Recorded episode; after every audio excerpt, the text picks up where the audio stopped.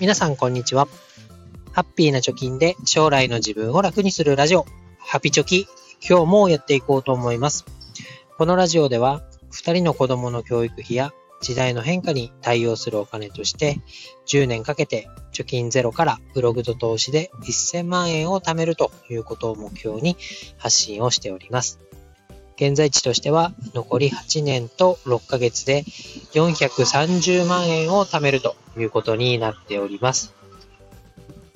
今日は新 NISA に向けて、え特定口座で今運用中のお金をどうするかということで話していきたいなと思います。えこのリソースはですね、カン・チュンドさんという方のブログから引用になります。え結論から言うと、障害投資枠、えー、与えられる1800万円をどう考えるかというところになってくるのかなと思います。1800万円を超えるだけの投資ができると思うのであれば、今運用している特定口座のお金はそのまま置いておく。1800万円は厳しいかなと思う場合には、特定口座のお金を一旦解約をして、新 NISA にぶち込むというのが、まあ、換算の考え方です。あとは、特定口座でバラバラと投資をしている。で、何に投資しているのか管理ができないとかいう場合には、整理する意味でも、一旦解約して新 NISA に入れてしまう。っていうことも付け加えられてました。ああ、そうだなというふうに思います。で、障害投資枠の1800万円。かなり大きいなっていう感じがしましたけど、これ、分割してみましょう。例えば10年で埋めようと思うのであれば、1ヶ月15万円になりますね。1ヶ月15万円ってことは、まあ、手取りがね、多い方であれば、10年でも埋めちゃえるな。毎月投資をしていって10年15万円ずつ積み立てをしたら、あ障害投資枠っていうのは埋まっちゃうなと。で、まだ10年ですから、まあ、35歳だとしても45歳で新 NISA は全部使い切っちゃうよと。言って、まあ45歳で終わっちゃったら、まあ、残りあと10年、15年ぐらいは投資余力ありそうですよね。働いてるでしょうし。そうなった場合には、運用する口座は特定口座になりますから、今運用している、今特定口座で運用しているものは、売らないで運用していた方が、福利が効いてね、ほっておいても資産が増えるような計算になると思います。じゃあこれ10年で15万円ずつっていう話をしましたけど、じゃあ倍の20年で運用するってことは、単純に半分になりますから、月7万5千円になります。これ20年で使い切ろうと思ったら、月7万5千円。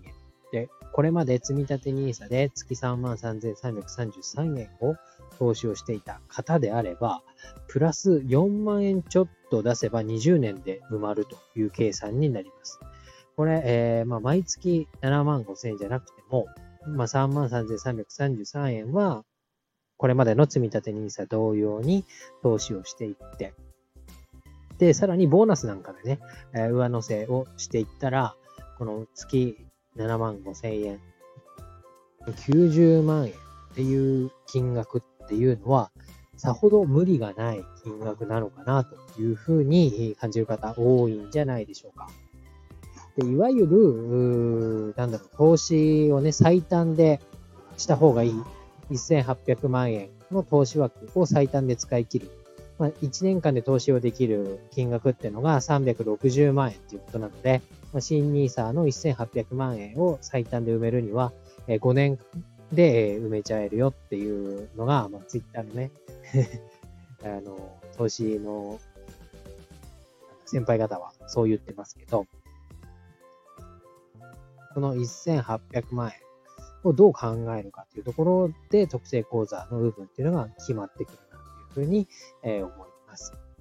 でどうせ、え、1800万円使い果たして、え、投資をする場所が特定口座になるのであれば、先ほども言いましたけど、今持っている資産は、時間に応じて、運用している時間に応じて、福利が効いて、置いとくだけで資産が拡大する可能性があります。一方で、早めに投資のステージにお金を上げておいた方が、こちらも福利が効いて、資産が大きくなる可能性があるという、この2本の路線が考えられます。しかし、どうせ1800万円埋めちゃえる余力がありそうだというのであれば、結局その先投資できるところは不定口座になるから、今の運用しているのは置いといてもいいんだとというところで、え実際自分が月いくらぐらい投資に合わせそうかに応じて、この辺、特定口座を最初に切って、新 NISA に合わせてしまうべきか。いや、特定口座そのまま置いといて、福利で資産を大きくしてもらおう。時間を味方に資産を大きくしようと考えるべきかというのを考えるる方がいいのかな。今のうちからどうしようかっていうのを少しずつ考え始めるのがいいのかなと思います。私自身、まあ最後私のことになりますけど、はじめはね、特定口座全部売っ払って、資産を非課税の新 NISA の枠に移しておいた方がいいかなっていう気もしてましたけど、月7万5千円で20年間投資をする。えっと、今20年経つと、私50歳後半になりますから、その時にはおそらくね、60歳定年はもうなくなり、65歳の定年ぐらいになってるのかな。そうなると、10年間、キャッシュフローがね、継続するって考えると、うーん、これ特定口座売らないで持っていた方がいいのかなっていう気もしています。えー、特定口座を手放すことは、利益が出ている場合は20%の課税がされます。つまり100万円儲けが出ていたら、その分、そのうち20万円は持っていかれるっていうことになりますので、このタイミングもね、考えとこうかなと思います。まとめますと、結論ははっきりしないまでも、1800万円を早めに埋められて、埋めた後も働いていてお給料があるとか、何か別で収入がある場合には、特定口座には手をつけない。逆に1800万円貯めたらもう投資はいいんだというような考えの方は、特定口座を売って、新 NISA の軍資金にするっていうのが、今考えられる